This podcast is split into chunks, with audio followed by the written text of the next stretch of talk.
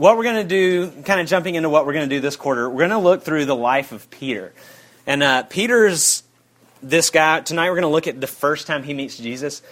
He's the closest thing to a best friend that Jesus has. He's the second most developed character in the New Testament. He's the person Jesus speaks to most often, addresses personally more often than anybody else. He's spoken of, he's written uh, a couple of books in the New Testament. He's the second biggest figure in the New Testament.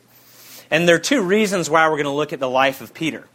Um, the first reason is this we're going to be asking the question, Who is Jesus? And we're going to answer that question through this specific avenue. And uh, we'll, we'll, use an illustration to kind of show what this avenue looks like. When you're interested in somebody, maybe, uh, and trying to figure out who they are, what you do is you first begin to get to know their friends and ask their friends about them, right? Now that we have Facebook, things have been streamlined a little bit, right? And you Facebook stalk them. But then there's some people in here that have annoyingly figured out Facebook's privacy controls, and y'all are really annoying because y'all are unstockable on Facebook. And let's all be honest, we're all frustrated by you people who make yourselves unstockable on Facebook. Um, but what you do when you can't stalk them on Facebook is you find the common friends, right? And you take that side door and you find the pictures that they're in that uh, your other friends have posted. You know what I'm talking about? Try to pretend like you don't do this. We're Facebook stalking Jesus. That's our series this semester. We're going to, through the lens of one of his friends, ask, Who is he? Um, thanks for laughing at that. Like, I don't know if that was creepy or awesome. Um, but so it's an avenue for getting to know Jesus, but more so, uh, well, not more so, but in addition to that, in the person of Peter, we see the life of somebody struggling to figure out what it means to be a Christian. And the picture he gives us is very, very human. Uh, he has great moments and he has terrible moments. Great moments early in his Christian faith and, and terrible moments early in his Christian faith, and great moments in his uh, later in his Christian faith as a mature Christian, whatever that means, and terrible moments. He's got a lot of fear. He's scared of man. He's scared of failure, and at times he's confident, and at times he's sure of what he believes in. And it's a beautiful and good thing for us to see in the life of somebody, Peter. Peter, who is the person that Jesus will ask to preach the first time that anybody preaches when Jesus leaves. He's that significant that Jesus says, You know what? I'm leaving, and Peter's going to be the first person that preaches. And he preaches that first sermon at Pentecost, which becomes the foundation for the church. And yet his life is full of ups and downs. That's a good thing for us to see the Christian life through the lens of this guy, Peter. And what I want to do tonight is we're going to look at his, the first time he encounters Jesus. And we're going to kind of answer just two questions that, in some ways, are the two fundamental questions that we're all working out and so we're not going to be able to kind of answer all the different facets of these questions. But two big questions that will give you a picture of what RUF is um, and what Jesus is teaching us. And those two questions that we're going to look at briefly tonight, again, we can't kind of cover all the bases in them, are simply this Peter is just minding his own business. Uh, he's, he's, he's a upper middle class fisherman in Palestine at this time, and his brother and a fishing buddy come to him and say, hey, you got to come check out this Bible study. That's what we're reading tonight, is this first moment of Peter coming into the presence of this Jesus person and beginning to process it. And there are two things that we learn, two fundamental questions that are begin to be addressed in this passage that we'll begin to address. And it's this. What are you seeking and how do you change? What are you seeking and how do you change? That's what's happening in this passage is those two questions are begin to be addressed, and those, those questions lay a foundation um, for, in a sense, everything all of us are doing. Those are two big questions we all have. Whether or not you identify yourself as a Christian, as a skeptic, wherever you are on the spectrum, at the end of the day, what are you seeking? That's huge. That's life defining. And how do you change? It's right there with it. Those are the two big questions and life. And so, what I want us to do is begin to examine that first point what are you seeking? What's happening in this passage? Um, you know what? I didn't even read the passage. That's how distracted I am. Let me read the story for you, and then we'll get into it. The next day, again, John, who's John the Baptist, was standing with two of his disciples, and he looked at Jesus as he walked by and said, Behold the Lamb of God, The, dude, the two disciples heard him say this, and they followed Jesus. And Jesus turned and saw them following, and said to them, Here's our question What are you seeking? And they said to him, Rabbi, which means teacher, where are you staying? And he said to them, Come and you will see. So they came and saw where he was staying, and they stayed with him that day, for it was about the tenth hour. One of the two who heard John speak and followed Jesus was Andrew, Simon Peter's brother. He first found his own brother Simon and said to him, We have found the Messiah, which means Christ. And he brought him to Jesus, and Jesus looked at him and said, So you are Simon, son of John. You shall be called Cephas, which means Peter. Let's pray. Lord, teach us tonight from your word as we enter into the life of this person who's trying to figure out who you are. And I pray, dear God, we'd see ourselves in the story and we'd see you in the story, and we'd be able to earnestly grapple with the question of what is it are we, that we are seeking? and how can we change? Be with us, dear Jesus. In your name we pray. Amen. So here's what's happening John the Baptist is this guy who's preaching in the first century. He's weird. People don't understand him. He's, he's out in the wilderness, but he's gained a little bit of a following, and he's claiming this thing. He's claiming this verse in Isaiah 40, verse 3, that says um, that he's the person who's announcing the Christ or the Messiah. So he's going around, and literally what his role in the story is, is he's the ring announcer introducing the people. He's literally saying, like, and now from Bethlehem, weighing in at 178 pounds, Lord of Lords, King of Kings, Jesus Christ. That's his role in redemptive history. Y'all think that's funny? That's perfect illustration of what he's doing. And he's stumbled upon this guy, and he's saying, This is what I've been about all, all along. This is what I've been about, this guy. And all of a sudden, his followers start shifting. His movement dies. He voluntarily kills his movement because he realizes it was about this person, Jesus, who's here now. And what John the Baptist is doing is he's saying, Here it is. Everything we've been looking for, it's right here. And they start to follow him, and Jesus turns around and he gives us that question. And his questions are always very penetrating. He has a way to go deep quickly. John's follower, John the Baptist's follower, start to follow Jesus, and he turns around and goes, What are you seeking? What do you want out of this? Y'all are starting to follow me. He's not like, I'm so glad to have you aboard. He's not like, here's my iPad, sign out if you're interested in a small group. Nothing like that. He says, What are you seeking? And they call him teacher, and they say, Teacher, where are you staying? And what's implied there is they kind of have an idea of what they're in for, but they kind of don't, and they want to continue to track with him of like, teach us more, we're aware that something significant is happening here, but we don't have a lot of understanding at sub point. We want to come and be with you for a while and test the waters. And there's an important kind of sub point right here. They don't have their theological ducks in a row. As you read the Gospels, you see that the people who follow Jesus are often very confused about what he is and about what he's doing and what following him looks like. And that's them right now. They're like, I, I want to get into that, but they don't understand it that just know kind of this simple fact, and this is the simple fact that's all that's, in a sense, required of you, Christian or not. They just kind of know, I think I want to be near him. I think I want to be around him. And so Andrew's on to something. He knows he's on to something. Not sure what it is, but he does the same thing that any of us do when we stumble onto something significant, and that is we tell the people near us. So he goes and gets his brother. And he does what everybody does when you think, hey, I think I've found something great. Right? What do we do about the best restaurants we love? We tell the people around us about those restaurants. We're always telling the people around us about the things we think are great. So Andrew goes and gets his brother. And he goes to him and he says, We have found the Messiah. The term is it's a, it's a Jewish term from the Old Testament. Um, and the, the Greek word is Christ. It's where we get the word Christ. And what that means is we found someone who is anointed, perhaps the anointed one. That's what Messiah means. It means anointed, something, somebody that's set apart for some special purpose, someone that God has set apart to do something very, very significant. And what's being communicated here is this. What's dawning on Andrew and what he's communicating to his brother Simon, who had become Peter, is this. We're not sure, but we think we found what we've been looking for. the answer to that question, what are you seeking? And that's the question put to us that I've, that is good for you to answer regardless of where you are spiritually. What are you seeking? And it's beginning to dawn on Andrew and soon Peter that when you get closer and get closer to Jesus, you might find out that in fact he's the thing you've been seeking. He's the person that we've been seeking.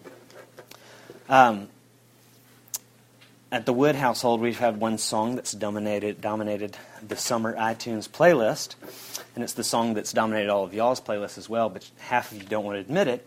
And you know what song that is? It's "Call Me Maybe," right, by Carly Rae Jepsen. And you're wondering, how does Carly Rae Jepsen play into this point? When you listen to that song, does everybody recognize that there's one in line? There's one line in that song that's profound. Most of the lines make you feel dumb after you finish singing them, right? Does anybody know what? There's one. There's one line when you sing, you're like, "Whoa, that was pretty profound." Any takers? I think you're thinking before you came into my life, I missed you so bad. Yes. Does that hit anybody else? Awesome. Before you came into my life, I missed you so bad. I missed you so bad. I missed you, I think, so, so bad. Um, it, you listen to that song and it's so stupid, and then you're like, whoa, what happened right there? Carly Rae got deep. but I love that lyric because it speaks to what's going on right here, and it speaks to what's going on in all of us that we're longing and we're seeking, and we're, in a sense, not really know, we don't really know what we're looking for and, and, and we're waiting to meet that thing that's going to quiet the longing, that's going to complete us. And we find ourselves in the pursuit of all these things that we hope is going to quiet that thing, is going to meet it and complete us. And at Stanford, in some ways, I think there's kind of two, uh, it's a little bit simplistic. There's two kinds of people. There are people who know, right? Y'all are intimidating because you came here with a purpose. You know your major. You got your career played out.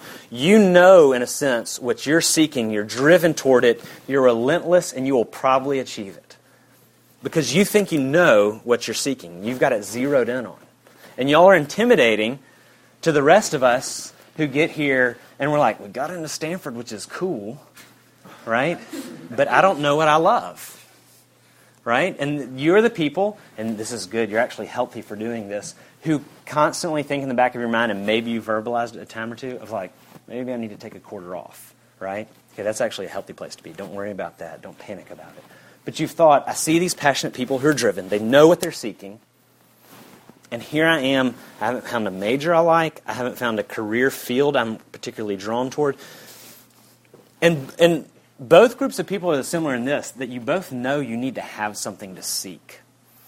And one person's latched onto something, and the other person's floundering, wishing that they could find something that was so compelling they wanted to wrap their lives around it. And the people who are super driven, man, you're, you're, they're intimidating to be around because they already know. And you're wondering if you should even be here. And those goals, those aspirations, yep, those are our salvations. Those are our messiahs. Right? And they never save us.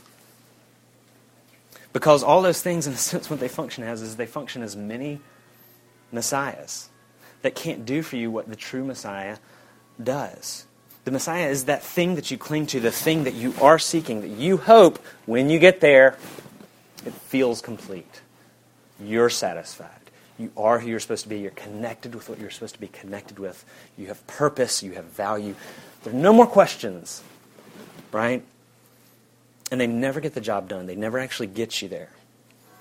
And the question is can you honestly answer and assess what you're seeking? And that's a hard question. Can you, first of all, can you answer, can you be honest with your answers to that question, what you're seeking? Secondly, can you honestly assess what you're seeking? Can you consider it and whether or not it will get you where you want it to get you? And here's how you know if you're really dealing with that question is you feel like, okay, you're you feel like you're tampering with the foundations of who you are as a person. Like if I question this, my life becomes undone. That's when you know you're finally touching in and you're striking that nerve of what's at the heart of me? What am I seeking? And will it work? Will it get me there? Can it be my Messiah? Can it be my salvation? You'll know it because it'll feel like you're tampering with the foundation of who you are. Now, John, earlier in John 1, John the Baptist uh, sees Jesus and he says, Behold the Lamb of God that takes away the sin of the world. And he repeats himself again in this passage when he says, Behold the Lamb of God. And right there in that title, we have the difference between every other Messiah and this Messiah. In the title of the Lamb of God, we see the fundamental difference between Jesus as Messiah and Mark Zuckerberg's life and success as your Messiah, right? Whatever it is. Every other Messiah, every mini Messiah that you attach yourself to and wrap your life around, this is what it is.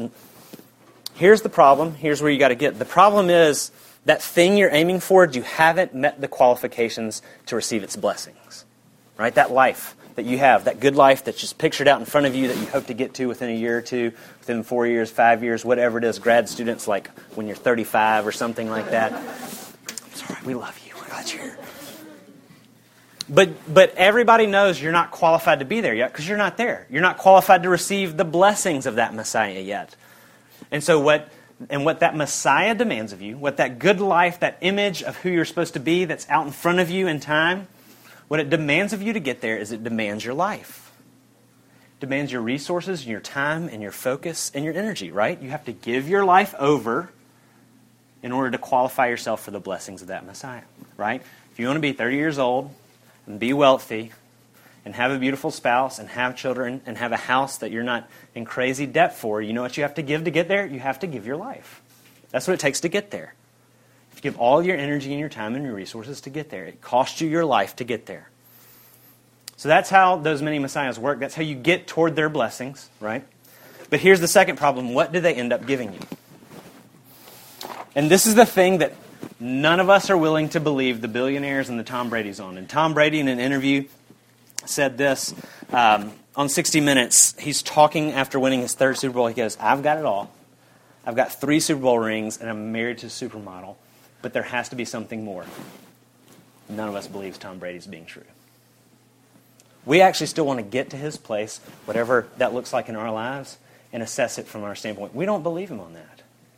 We don't believe the people who have everything we want when they say, it didn't work. None of us believe it. But the reality is, every Messiah you latch yourself onto and wrap yourself around and hope for, you're not qualified for it. You have to give your life to get it, and it will not give you anything in return. A friend of mine, a, Christian thinker, wrote an essay on beauty.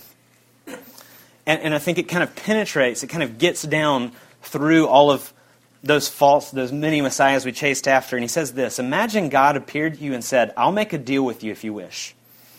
I'll give you anything and everything you ask pleasure, power, honor, wealth, freedom, even peace of mind and a good conscience. Nothing will be a sin, nothing will be forbidden, nothing will be impossible for you. You'll never be bored and you will never die. Here's the only caveat God says, You shall never see my face. And our heart stops at that last line.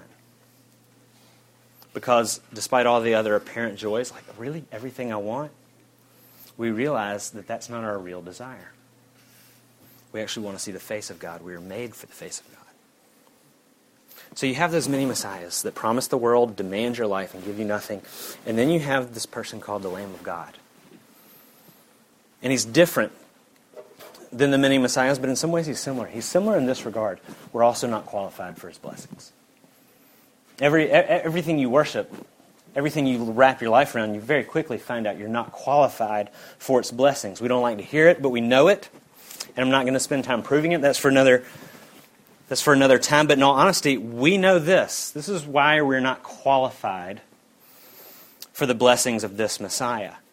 Is because we know that we don't actually love what's lovely and we don't love what's beautiful and we don't love justice and we don't love humility. That's what's required of you to absolutely love what is beautiful at all times, not, which means not yourself, but something more transcendent. We don't do that. That's why we're disqualified from the presence of this Messiah.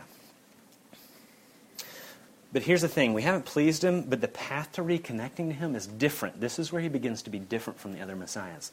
The path to reconnecting with him is not us giving our lives to him, it's actually him giving his life for us exact opposite happens. That's how we're reconnected. That's what's being depicted in this word, Lamb of God. He makes us acceptable by His work instead of us trying to make ourselves acceptable by His work. I mean, excuse me, by our work. That's what the Lamb of God is. The means by which our unacceptability is removed from us and we are made clean so that we can be in his presence and be reconnected. The Lamb of God is a reference to Isaiah 53 7, but it's also a reference to this whole swath of literature in the Old Testament where temple worship is laid out for the Jewish people. And what temple worship, one of the, the kind of the central event in that, is that people bring animals into the temple. They lay their hands on the animals as a symbol, as a sign of their unacceptability, leaving themselves and being set on that animal, and the animal dies on the altar. Now, the animal doesn't save them. The animal is a teaching tool, it's a sacrament It's pointing forward toward the Lamb of God, who would actually come and bear unacceptability, which is just another word for sin, that would bear our sin on the cross and wipe away our unacceptability so that the punishment for it's paid for and we're restored to him not by our own work but you see by his work on our behalf. And not only that so we're restored in a different way not by giving our lives but by him giving his life. And the reward is that we're connected finally to the thing we're meant to be connected to which is god which is god so here's the application kind of to this point what are you seeking First of all, have the courage to begin to see through your many messiahs. They're complex. Some of them are socially unacceptable, and some of them are socially acceptable. Our hearts are really sophisticated in the way that we dress them up, in the way we approve them, the way we protect them and defend them from the kind of introspection that encountering Jesus will require of you. Well, the things that we want to hide back in the corner and say, all right, I want to follow Jesus. I don't want to I don't want to wrap my life around anything that's going to give me emptiness and destroy me. I want to wrap my life around something that's life-giving, namely God. But that can't mean this too. That thing, right, that we're holding back there, that's your mini Messiah that you're most attached to.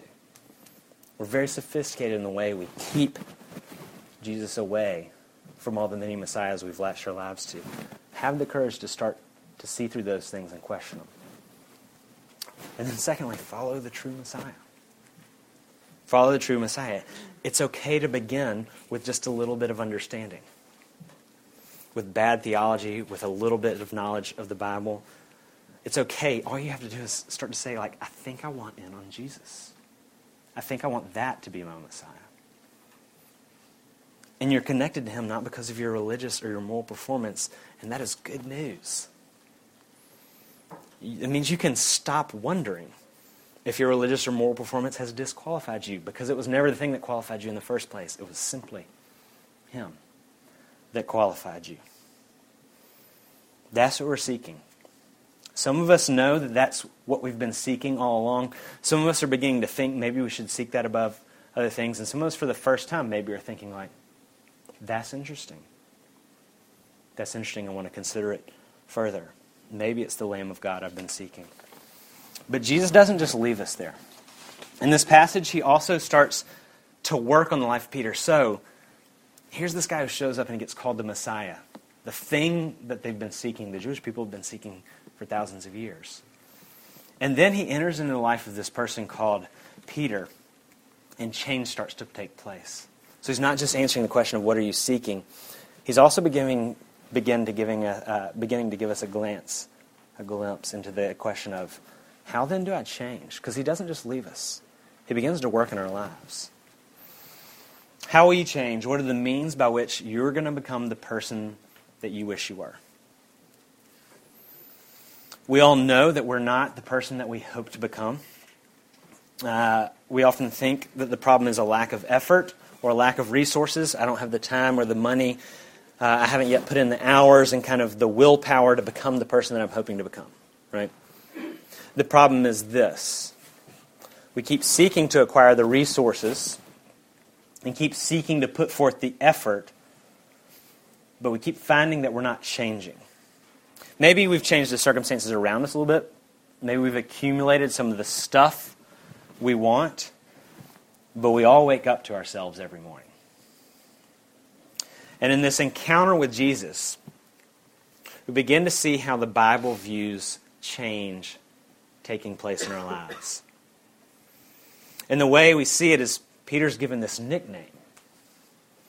Uh, his real name is actually Simon, the son of John. It would actually be Simon uh, Johnson, would be the way we'd say it, right? And, and Jesus comes in and says, You will be called, not you're now called, you will be called Cephas, which is Aramaic. Um, the Greek word is Petros, Peter.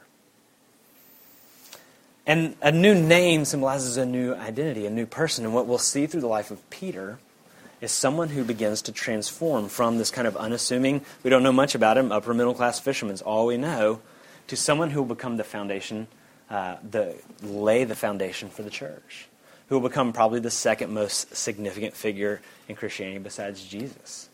Jesus dies for his people, and Peter starts the movement after his death. And he's called this name, Peter, to depict the fact that he's going to grow into something totally different over the course of his time with Jesus. He's become a pillar. And the question then is how then does he grow? How then does he change? And the, the answer is, really, is very simple. He changes just because he's close to Jesus. The way the Bible views change is that you change because you're close to Jesus. Jesus doesn't identify people because of their potential or because of their greatness. Rather, people have potential and grow into greatness because they get close to Jesus. Jesus doesn't identify people because the potential they have, the ability they have, because of their greatness. Rather, people grow into greatness and grow into potential because they get close to Jesus. How do you change? How you, we're talking about real fundamental change, not just repainting the exterior? How do you really change who you are?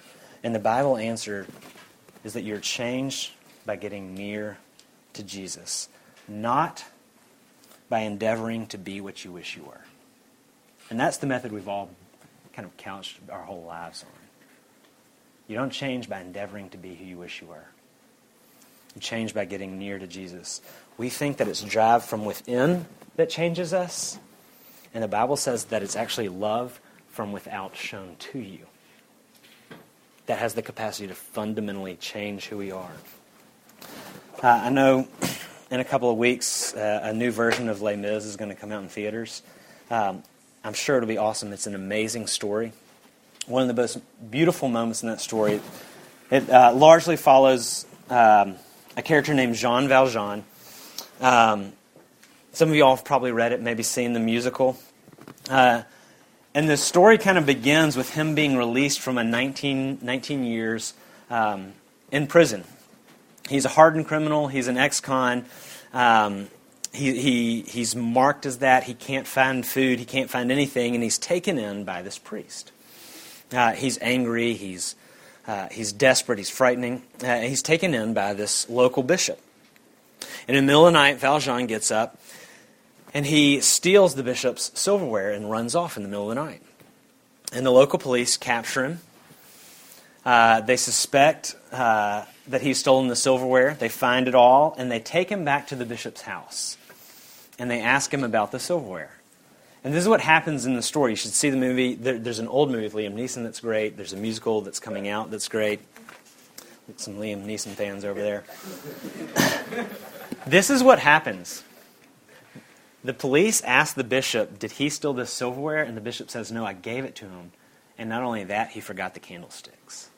And the bishop goes back into his house and takes more silver and hands it to Jean Valjean. Now, this is the catalyst for Valjean going from being a scoundrel and a criminal to this moment he is completely transformed. And the rest of the story is about Valjean, the servant and the hero.